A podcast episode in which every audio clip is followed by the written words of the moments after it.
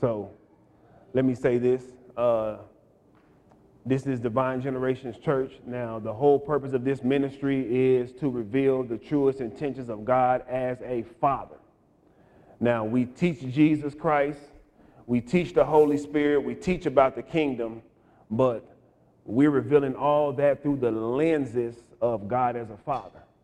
Anytime you read the Bible, you need a point of reference.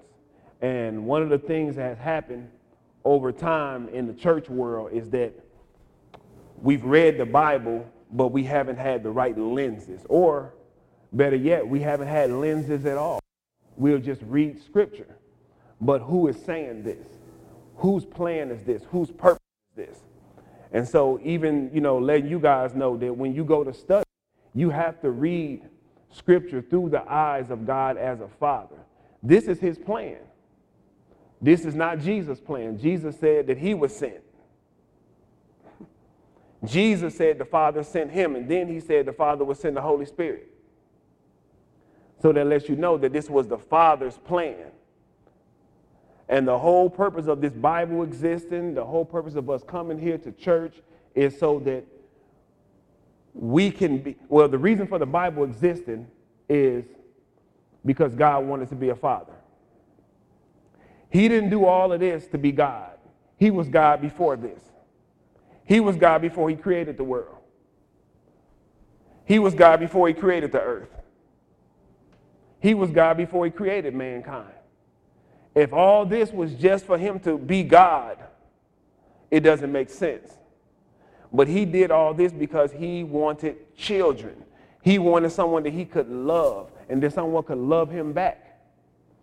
So as I read scripture, that is my aim. My goal is to get you guys to grow up in Christ.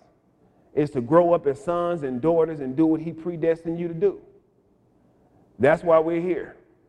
Uh, we had a, a good time on Sunday. The recording didn't come out as well as we liked it, so we didn't get to post it, but I will redo that. Might be next Wednesday, but I'm going to redo it because I think that needs to go up. That needs to go up on the, uh, on the uh, website. And all of our messages are free on the website. So if, and the thing about the website that we have by, through Clover site is that all of the messages are automatically converted to a podcast. So if you have podcasts, you can go in there and you can put Divine Generations Church and all the messages will come up. You can put my name, McKinley Hardy, and once uh, my wife starts speaking, you put Dr. Cindy Hardy, and, and all the messages that she teach, that I teach, will come up in the podcast. And they're there for free.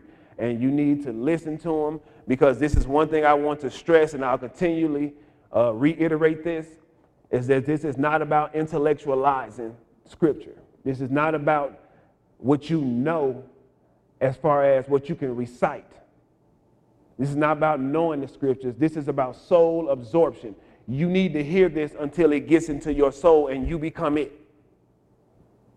Even when the word came here, the Bible said that the word was made flesh and it dwelt amongst us and we saw his glory.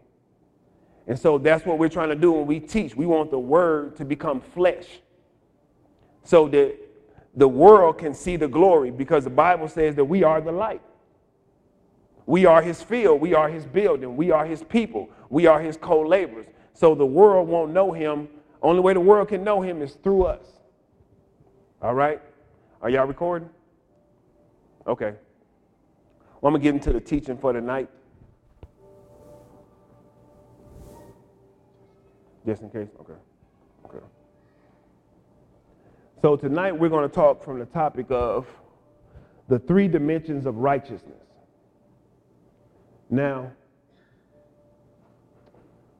the reason for three dimensions is because anytime God gives us something, whether He asks us to love, whether He asks us to walk in righteousness, whether He asks us to walk in faith, whether He requests us to have joy, there's always three dimensions of it. There's always, and I'm, I'm going to use this, you know, the teaching I'm going to do tonight um, righteousness. There is righteousness from God to us, in which He made us right with Him. And then there's righteousness from us to him, in which we carry out the plan that he has for our life with his character. Then there's the actual practicing righteousness. The same thing with love. It's three dimensional. It's him loving us.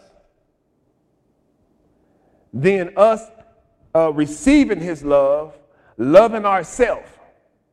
Then the third part of it is us loving other people. You can't bypass it. What we have tried to do in the past is we have tried to just love people without receiving his love and without loving ourselves.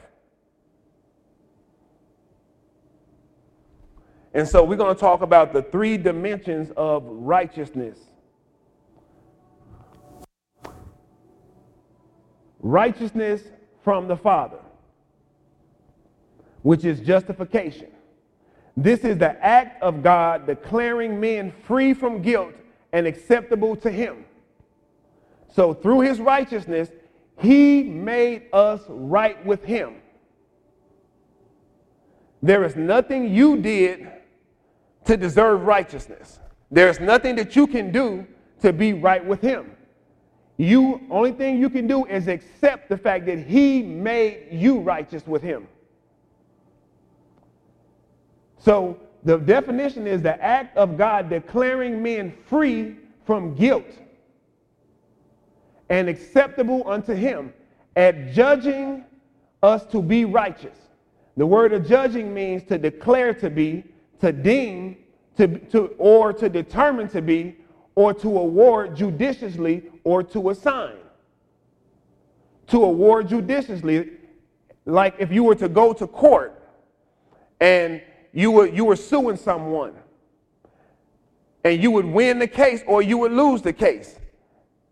Nevertheless, the judge would award either a win for you or a loss for you, and that would be the final say.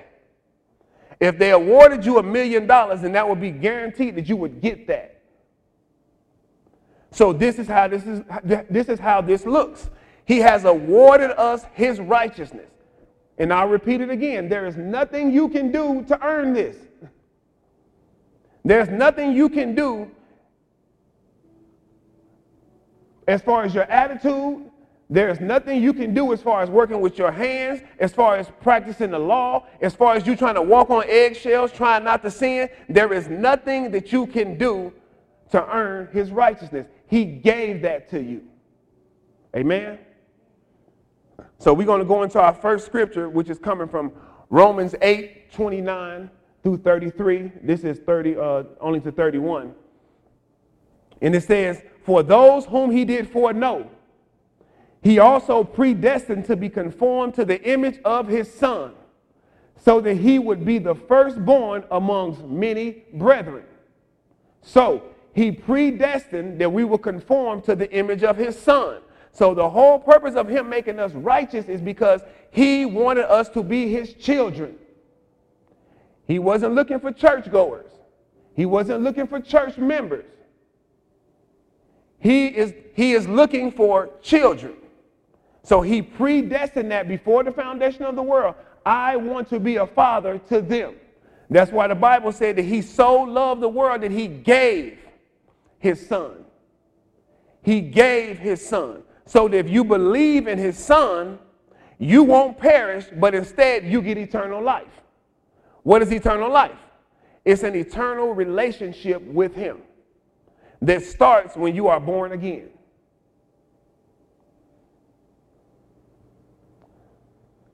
Verse 30, it says, And those that he predestined, now who did he predestine? Everybody. Everybody, every man, woman, and child on earth has been predestined to conform to the image of his son. That is the predestined purpose for man, period. And then he says, Since I predestined everybody, I'm calling people meaning I'm inviting you into the family. And the moment you accept the invitation, your, your, your, your spiritual state changes. You, you, are, you were in Adam, then you are now converted and you are in Christ. So he's calling us into the family. Y'all with me? Now, now that he has called us into the family, it says that those that he called, he also justified. He justified us, meaning he made us right with him. He did this. This is coming from the Father to us.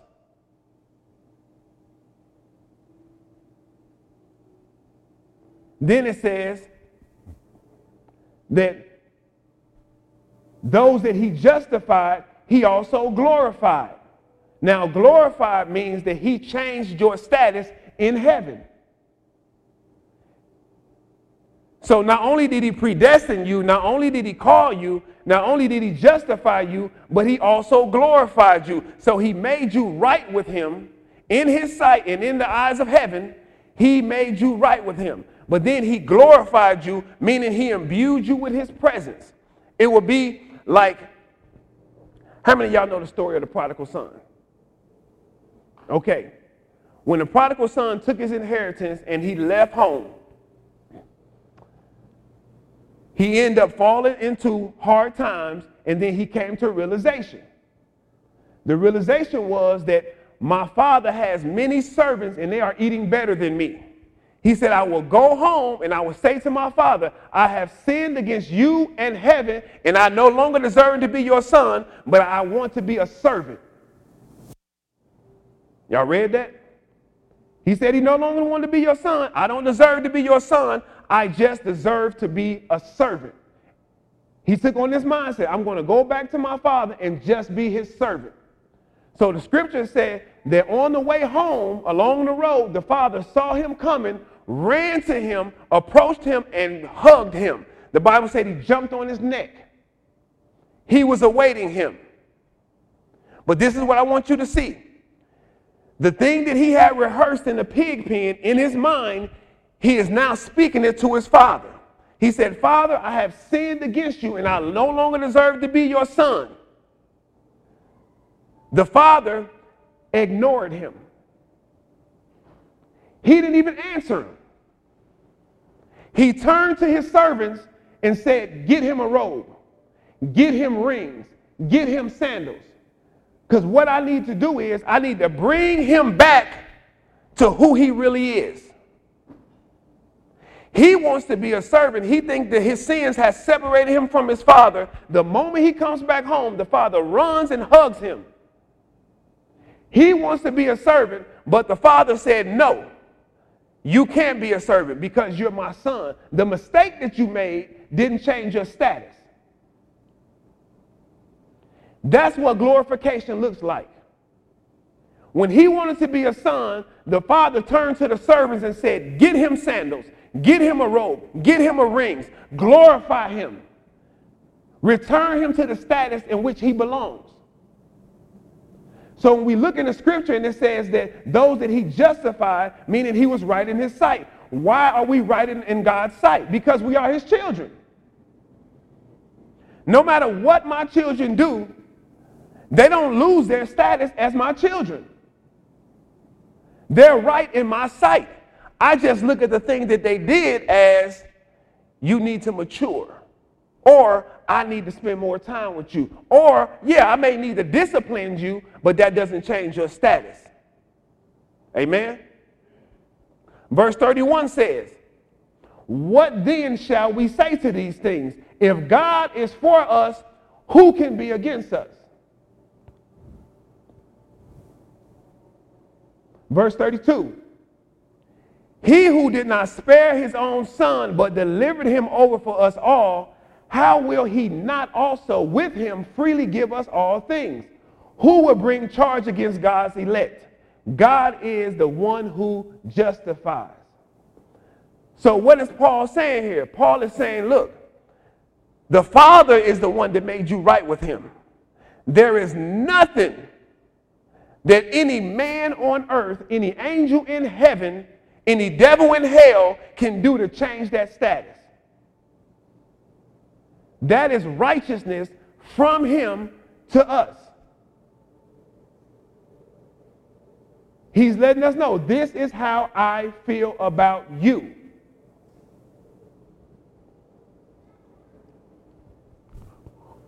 Romans 4:25. He who was delivered over because of our transgressions and was raised because of our justification. So what is that saying? This is saying that Jesus was delivered over for us. He died on the cross for our transgressions, for our sins. He didn't do anything wrong. So he died for our wrong, for the wrong that we did, and his death made us right.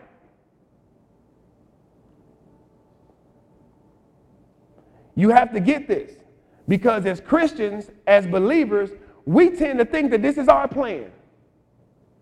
We tend to go about it as if we were there in the beginning with God and we had something to do with this. We don't. It is the same thing with me and my wife. When, when the kids were born, they, they didn't ask to be born, they didn't ask to be put here. We made that decision that we wanted kids. So it becomes now our responsibility towards them to make them understand and feel like they're our children, to make them feel love, to supply their needs according to what we have.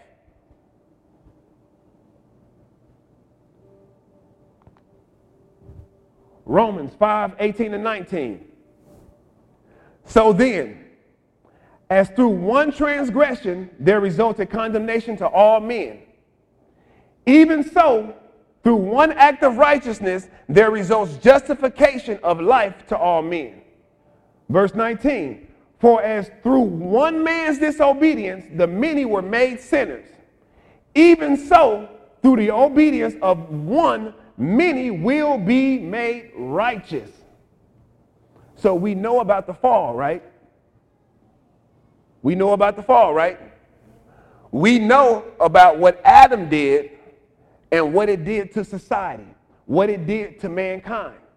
Adam's sin disconnected us from the Father. Adam lost sonship. Adam lost the kingdom. Adam lost the privilege to call God his Father. When he did that, we all fell in line with that. So the scripture is letting us know that just as easy as it was for Adam to sin and lead a whole generation into being spiritually dead, even in the same manner, Jesus dying on the cross, uh, uh, uh, being in the grave for three days, then resurrecting, ascending, that gave us the right to life. It's hard to accept. It is so hard to accept. It is very hard to accept. I've seen it. I've been in church for 20 years. I've seen it. It is hard for Christians to believe that we are right with God and it's not based on what we did. It's totally based on what he wanted us to have. Amen. I got to get used to this. Y'all quiet. Y'all got to say something. Throw up two fingers of power to the people, or something.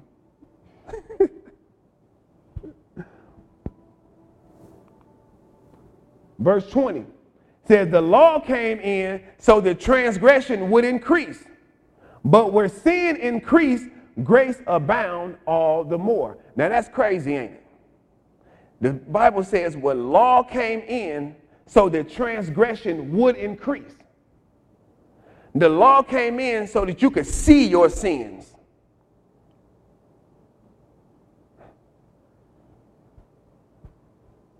It came in so you could see where you were wrong. The law came so that we would know that even if we obeyed it, we still could not be right. Even if we tried to obey the law, we could not please him. It would not be pleasing to his sight. So the scripture said when sin did increase, grace abound even the more. Now, we're going from Old Testament to New Testament. So in the Old Testament, before Moses, how many y'all know that the law wasn't given unto Moses? The law wasn't given unto Moses. So you had the fall of Adam then you had Abraham, then you had Noah, then you had Moses. So Adam's, uh, Abraham's righteousness towards God, uh, uh, the, the predestined purpose or the predestined promise of God making Abraham the father of many nations was before the law. So when we fast forward it to today, and he let us, lets us know, look, you are in righteousness. You are righteous through Jesus Christ. He's letting us know this. Watch this. He says, where sin did abound, grace did abound even more. So now we are taught that the more sin increased, the more God got away from us. God separated from us. How many y'all heard that in church? That the more you sin, the more God ran away from you. The more you sin, the more God did not want to have anything to do with you. But scripture does not say that. The Bible says that where sin did increase, grace abound all the more. How does this look? The more my children sin, the closer I need, the more, that means the more I need to spend time with them. Like I told you, God is the perfect father. He's the perfect father. If he can separate himself from his children because of sin, then so can I. Like I told you, everything is three dimensional. The first thing God does is he shows us. This is how you do it. He shows us this is how you do it. Then he expects us to do it. It's not a thing where he tells us to do it, but he doesn't do it.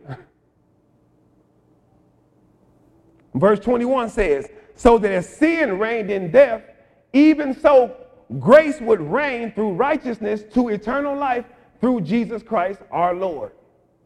So sin brought us to death, spiritual death. Sin brought us to a place where we were disconnected from the spirit realm. It says, even so, grace reigned through righteousness. So through righteousness, through him making us right, he said, you know what? Now when you make a mistake, I'm not going to see it as I did when you was in Adam and do away with you. How many of y'all know that nobody in the Old Testament had the privilege of calling God a father? Nobody. In the New Testament, the whole purpose of the New Testament was to get us back to that state where we were his children. So it, it, he's letting us know that even so grace would reign through righteousness to eternal life, it is through Jesus Christ our Lord. But what is eternal life? Eternal life is an eternal relationship with him as his children. This is what the Father wants. He wants a relationship with us that starts when we're born again and never ends. We need to know that. He's not looking for a relationship that ends as soon as we make a mistake. This is righteousness. Now we have righteousness towards the Father. Righteousness towards the Father is integrity, virtue, purity of life, uprightness, correctness in thinking, feeling, and acting. Example Matthew 13 and 15. Then Jesus arrived from Galilee at the Jordan, coming to John to be baptized by him. But John tried to prevent him, saying, I have need to be baptized by you. And do you come to me? So now John knew that he was the forerunner of Jesus. He knew that he was introducing the Lamb of God, that he was going to be the one to, pre- his ministry was to present Jesus. And so Jesus comes to him and said, I need you to baptize me. John says, You want me to baptize you? He says, No, I need you to baptize. He says, No, I need you to baptize me. You're the Lord. You're the Son of God. You're the Lamb. Jesus said, verse 15 says, But Jesus answered him and said, Permit it at this time, for in this way it is fitting for us to fulfill all righteousness. What is Jesus saying?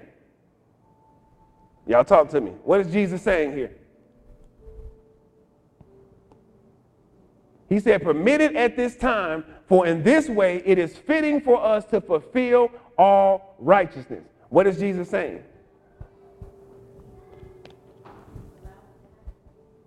allow it to happen. Why? Because this is the Father's plan. So, like I told you before, you have righteousness from the Father to the children. And that is Him saying, I've made you guys right with me. You don't have to try to put on the pony show for me. You don't have to try to, to pray for 10 hours. You, that's not what I want you to do. You don't have to walk on eggshells. You don't have to measure yourself about how much sin you commit or you don't commit. That's not what makes you right with me. That is from Him to us. But now we have righteousness from us to Him. And that is for us to fulfill the plan that He has for our life. To stay on track on that plan, the plan that He has for our life, and for us to do it with integrity. For us to do it with, with correct thinking. For us to do it with His character.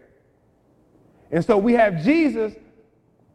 Jesus could have easily agreed with him and said, You know what? You're right. I'm the Lamb of God. Let me baptize you. You ain't on my level, which is true. But Jesus said, No. Permit it at this time so that all righteousness can be fulfilled. Bible said, and he permitted it.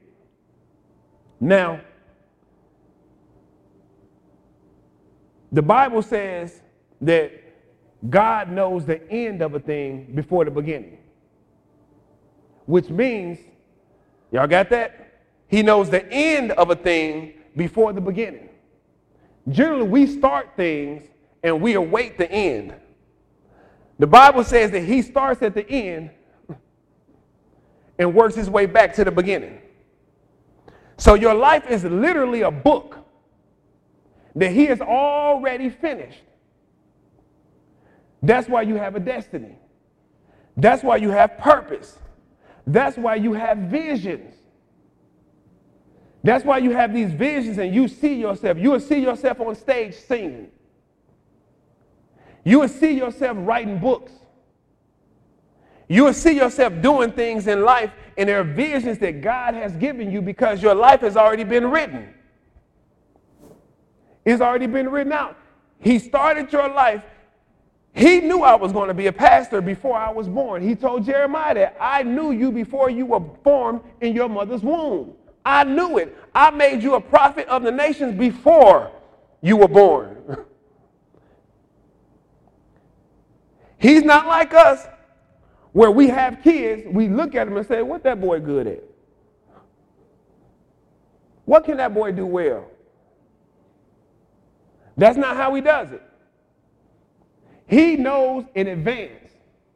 That's why the Bible says that the steps of a good man are ordered by the Lord.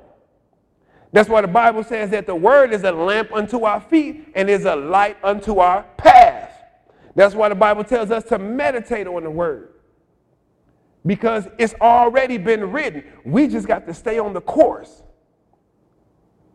That's why Jesus would say things like, I must preach the gospel because this is why I was sent.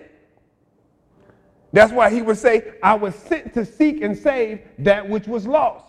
He was only interested in staying on the path that the Father had created him for the path of righteousness. Even David said in the famous, or the Psalms 23, the Lord is my shepherd, I shall not want. It said that he leads me down the path of righteousness for his name's sake.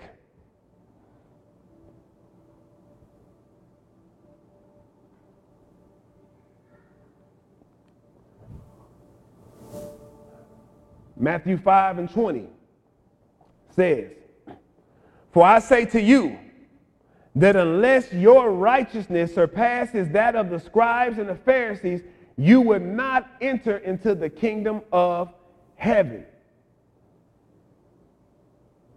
So, God has already has the plan for you. But Jesus was always dealing with the Pharisees, and the Pharisees were always trying to keep the law because they thought in them keeping the law, it made them right with God. So when Jesus would go to heal on a Sabbath day, they would tell him that he was wrong for doing that because in breaking the law, it would make him unrighteous.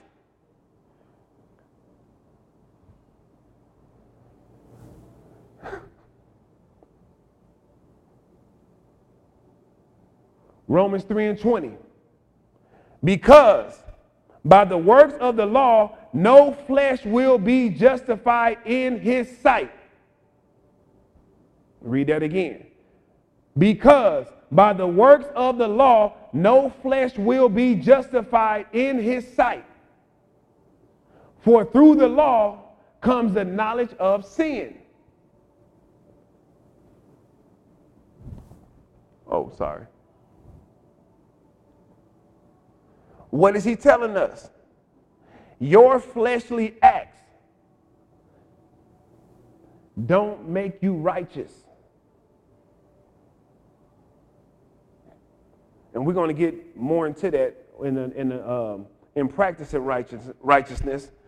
But your fleshly acts don't make you righteous. You can, you can pray for 10 hours a day, and someone could pr- pray for a half an hour a day. You are not more righteous than them because of what you do more. You can read the Bible 24 hours a day and someone, you could take someone who's a child of God that never reads the Bible, and you would never be more righteous than them. What you do in your flesh does not make you righteous. He made you righteous.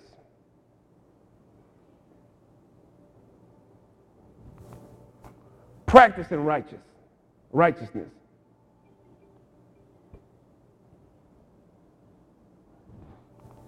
Matthew 6 and 1.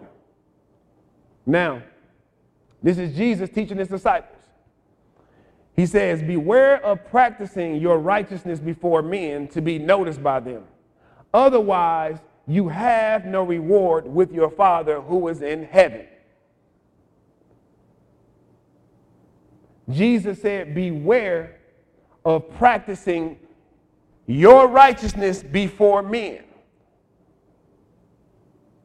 to be noticed by them. So, one thing that we do know that we have to practice righteousness. But he said, beware of doing it in a manner where you try to be noticed by men. Giving. He says, verse 2 So when you give to the poor, do not sound a trumpet before you, as the hypocrites do in the synagogue and in the streets, so that they may be honored by men. Truly I say to you, they have their reward in full. But when you give to the poor, do not let your left hand know what your right hand is doing. Verse 4 so that your giving will be in secret, and your Father who sees what is done in secret will reward you. This is practicing righteousness. One of the ways we practice righteousness is through giving. But he said, when you give, make sure when you're practicing your righteousness that it comes from your heart to me. That you're not doing it to be noticed. You're not walking around saying, you know what? Man, I put a $1,000 in an offering plate. That was your reward. You lost your reward. You wanted men to notice you. He said, now this is how, if that's what you wanted, that's what you got. You lost your reward. But the thing I want you to see is this that in practicing righteousness, who rewards you? Who? Who? Who? I'm waiting on everybody. Who? You need to know that. that when you practice righteousness, the Father rewards you. Not God, not Jesus, not the Holy Spirit. The Father rewards you. Why? Because practicing righteousness is a thing for His children. This is what He does to keep us on the right path. This is what He does to build us up spiritually. This is what He teaches us to do so that the spirit realm will respond to us. Like I told you last week, everything, like I told you guys Sunday, everything that we do or that he asks us to do is so that we can become like him. If he asks us to give, it's because he wants us to grow up to be generous like him. God does not, most people lose their blessings because they're stingy. They want to they want to stay on the world system, and the world system is keep everything that you have, keep it for yourself, build it up, and then tell everybody that you made yourself rich. God said, Not as my child. As my child, I need you to be like me. I need you to be generous like me. So he requires us to give. And the giving is not just money. The giving is of your time, the giving is of your faith, and the giving is of your money. And he wants to give us our, he wants us to give our time because you know what? He has called you to do something, and you're going to need people to give him your time. You're going to need people to support you and what you do. So he said, give your time to people. He wants you to give in your faith. Don't just believe in yourself, believe in others. Why? Because he's called you to do stuff in which people are going to have to believe in you. But if you're a child of God and only thing you you concerned with is what you got going on, then when it's time for you to do what he's called you to do, nobody supports you in that. Same thing with money. I asked, uh, I asked them this in Bible study one time. How many people, how many y'all want somebody to walk up to y'all and give y'all a million dollars? You'll take that? Now, we want that, but we won't give a hundred. You see where that's, how off that is? We want everybody to pour into us. Pour, pour, pour into me, pour into me. But we don't want to pour into others. That's why it is practicing righteousness, because it is practicing, it is practicing how to act like him. Praying. It says when you pray, not if you pray, when you pray. You are not to be like the hypocrites, for they love to stand and pray in the synagogues and, and in the street corners so that they may be seen by men. Truly I say to you, they have their reward in full. But you, when you pray, go into your inner room, close your door, and pray to your Father who is in secret. And your Father who sees what is done in secret will reward you. Prayer is practicing righteousness.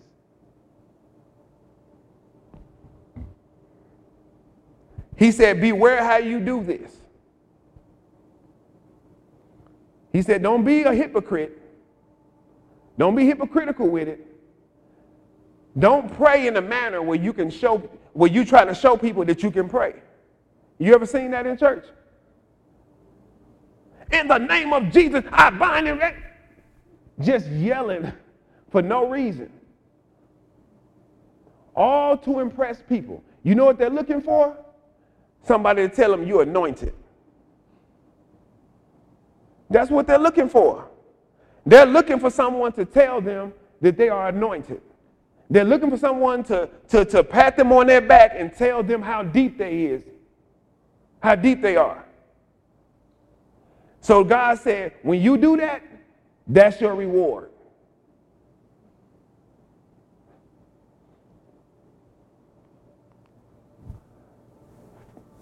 Fasting.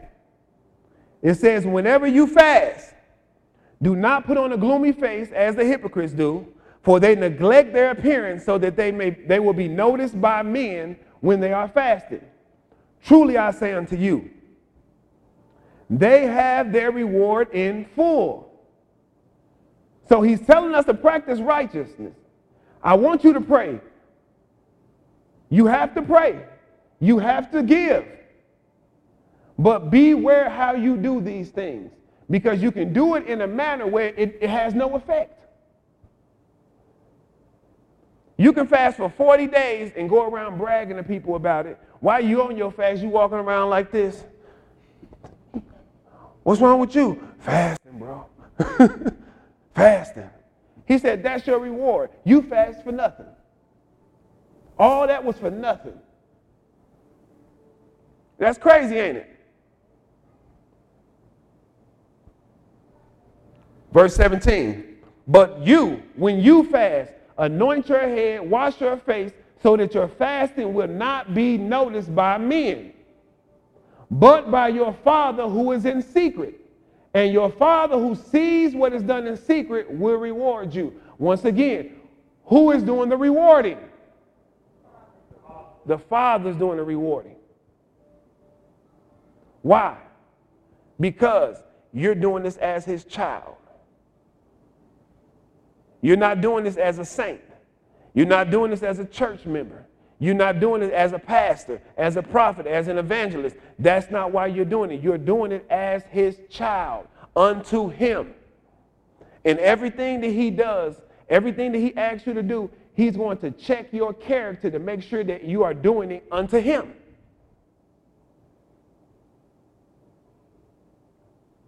Y'all with me? I told you, y'all be quiet. I don't know what, I don't know if it's good or bad. when they say, when the food good, you don't talk much. Hebrews 10 and 23 through 25 says, Let us hold fast the confession of our hope without wavering. For he who promised is faithful. And let us consider how to stimulate one another to love and good deeds. Verse 25 not forsaking our own assembling together, as it is the habit of some, but encouraging one another, and all the more as you see the day drawing near. So, a part of our righteousness is what? Fellowshipping with one another. This is a family. I'm one to agree everybody needs a pastor. Everybody needs an apostle, a prophet. You need the fivefold ministry. But even more, you need a spiritual family.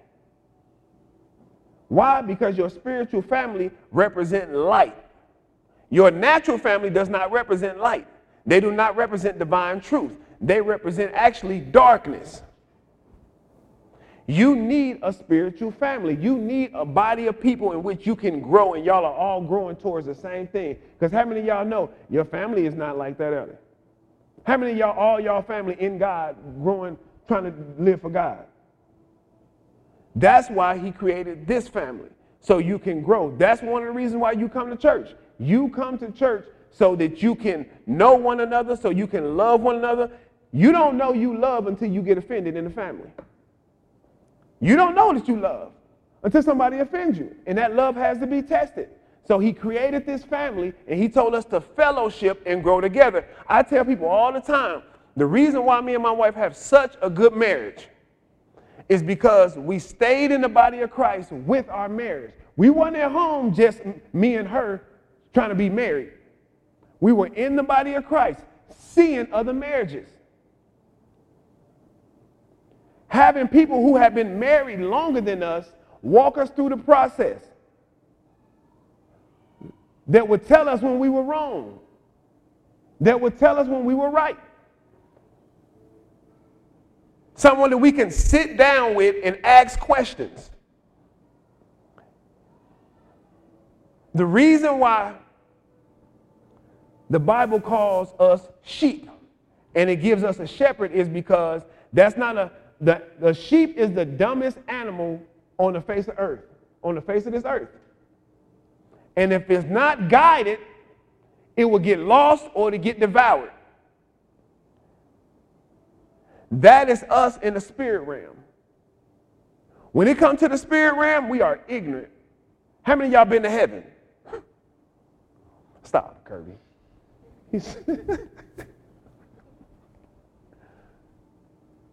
we don't know how to live from the spirit realm. So we have to be taught like that. Marriage in the natural, marriage in the world is totally different than marriage in the church. Love in the world is totally different from the love in the church that God expects from us. It's totally different. In the world, I love you until you offend me. And then you give me a reason, and I, I, I no longer have to love you because of what you did to me. In the church, under God as our Father, it don't matter what I do to you. You have to love me. Peter came to Jesus and said, How many times shall I forgive my brother in a day? Seven times? Now that's a lot, ain't it? That's a lot for one day. Seven times a lot for one day. I think if you offend me seven times in a day, I should at least be able to not like you for the rest of the day. At least for the rest of the day. I don't have to deal with you. I can just cut you off. You know what, bro? Get out my face. I don't want to see you. I want to talk to you. But no, he said in a day, I can, he said not seven times, seven times 77. Do the math. What's that? All my mathematicians? Huh? No, you can't do that. She, she want to round it up.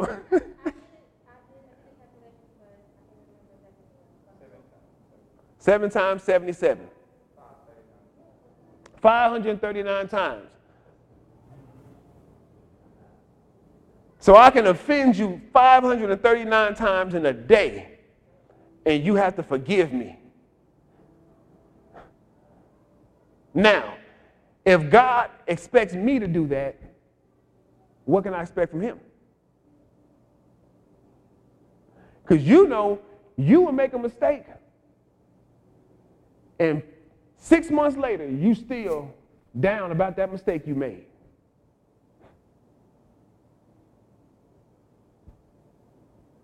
That's crazy, ain't it?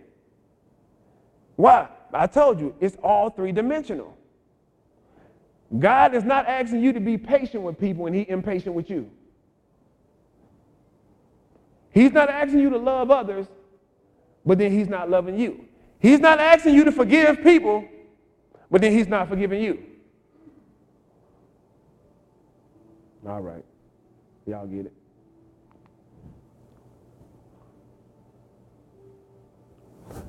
All of that for this. I think she missed one. She did. We, we missed one on here. Yeah. The fifth one, because there's five, there's five ways of practicing righteousness. And the fifth one is word time. Word time, study time. 2 Timothy 2 and 15. Let me get it. How many y'all got a Bible with y'all? I know you got at least got one on your phone.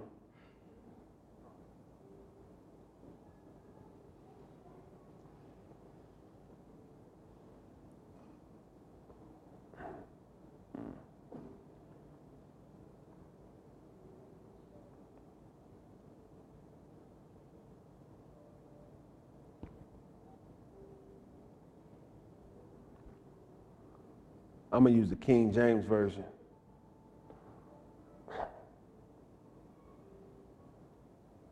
Y'all got it? 2 Timothy 2 and 15. It says, Study to show thyself approved unto God, a workman that need not be ashamed, rightly dividing the word of truth.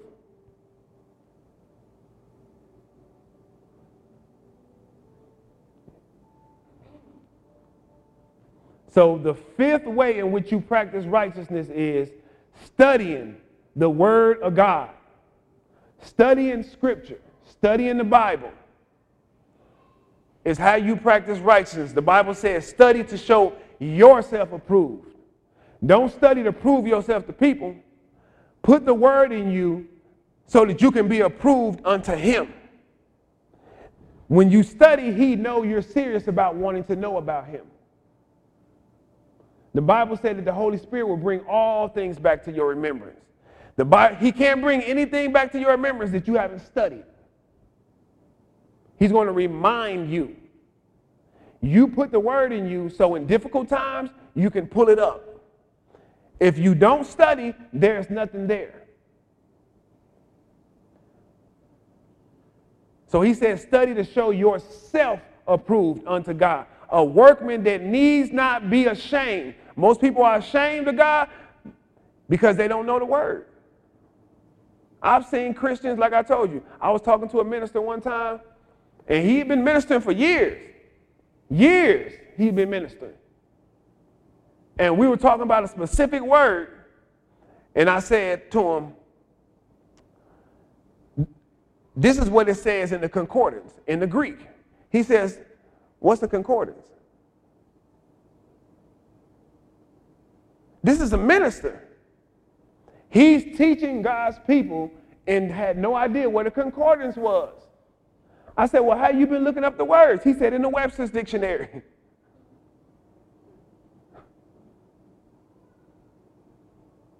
no. you can't do that. the Old Testament was translated from, was written in Hebrew. The New Testament was written in Greek. When you study scripture in the New Testament, you have to go see what that word means in the Greek. When you study in the Old Testament, you have to see what that means in Hebrew. You can't study and see what that means in America. Because that was not the original language in which it was translated from. You have to study in Greek and Hebrew.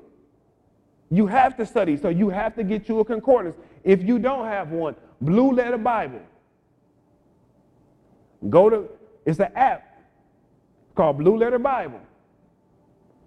And when you're studying or reading the scripture, you can just hit the word and it'll take you to a concordance. And it has the lexicon and the Strong's Concordance there. And then you can do a scripture jump, and which means that if that word is used a lot of times in the Bible, it'll, it'll direct you to where, what it means just in that scripture. That's why I tell Christians that's why I don't argue with people. I was telling the pastor the other day. I said, I don't argue with people who don't study, and I don't argue with people who are not called to teach. You'll get yourself in arguments with people about the Bible, and they don't even study it. You're wasting your time. They don't even study Scripture. They don't even read it, let alone study it. The Bible says study, not read, not listen, study so that you can rightly divide the word of truth. When you divide something, what do you do? You break it down to the smallest number. You need to break every word down to the smallest. That's why when I talk to people about the Holy Spirit, and people say, I'm filled with the Holy Spirit, and I tell them, that's good, but you're not full. And they've been in church for so long that they heard people saying, I'm filled with the Holy Spirit, that they tend to think that that means that from your head to your toe, the Holy Spirit is in you. But when you look in the scripture, in the Greek, it means that the Holy Spirit is influencing you. That's all it means. But then when you look at what it means when it says that it's full of the Holy Spirit, it says that it covers every part of your soul. So you, you're filled when you get the Holy Spirit, but the end game is for you to be full of the Holy Spirit. How many times you, how many people you heard say, I'm filled with the Holy Spirit? That just means the Holy Spirit whispering to you, telling you, stop doing that. That's all that means. But when you're full of the Holy Spirit, that means the Holy Spirit has your character, it has your disposition, it has your appetite, it has your aversions, it has your feelings, it has your will. But when you're filled with it, it means it's just talking to you and encouraging you comforting you to do the right thing. Totally different. But if you don't study to show yourself approved, people will argue you up and down and having cracked the concordance to save their life. Okay, enough of that. But this is the end goal right here Matthew 6 and 33. It says, it says, But seek ye first the kingdom of God and his righteousness and all these things shall be added unto you. So now, we did this whole teaching about the three dimensions of righteousness to get you to the point where you understand that you have to seek the kingdom and his righteousness. And all these things will be added unto you. We chase stuff. We go out and try to get stuff. But the Bible says if we seek the kingdom of God and his righteousness, meaning we, we, we receive his righteousness towards us, understanding that we have been justified, we are right with him, then we have righteousness towards him in which we walk in a righteous path, a righteous manner, and we practice righteousness. Meaning, we fast, we pray, we give, we study, and we fellowship. So you seek the kingdom. What is the kingdom of God? It's the Father's world. You seek to understand the spirit realm and how it works, and you seek to walk in righteousness, meaning you accept the righteousness, you walk in the righteousness, and you practice righteousness. And if you do that, the scripture said that everything that you want, it comes to you. You don't run to it. That's the world way of doing things. They run after money, hustle, gotta grind, gotta get up and do. No, you gotta get up and pray and see what the Father wants you to do for the rest of the day. You keep doing that, it's gonna lead you to money. Matter of fact, you keep doing that according to scripture, money gonna come to you. It said it will be added to you. It's going to be added to you. Amen? All right. Three dimensions of righteousness.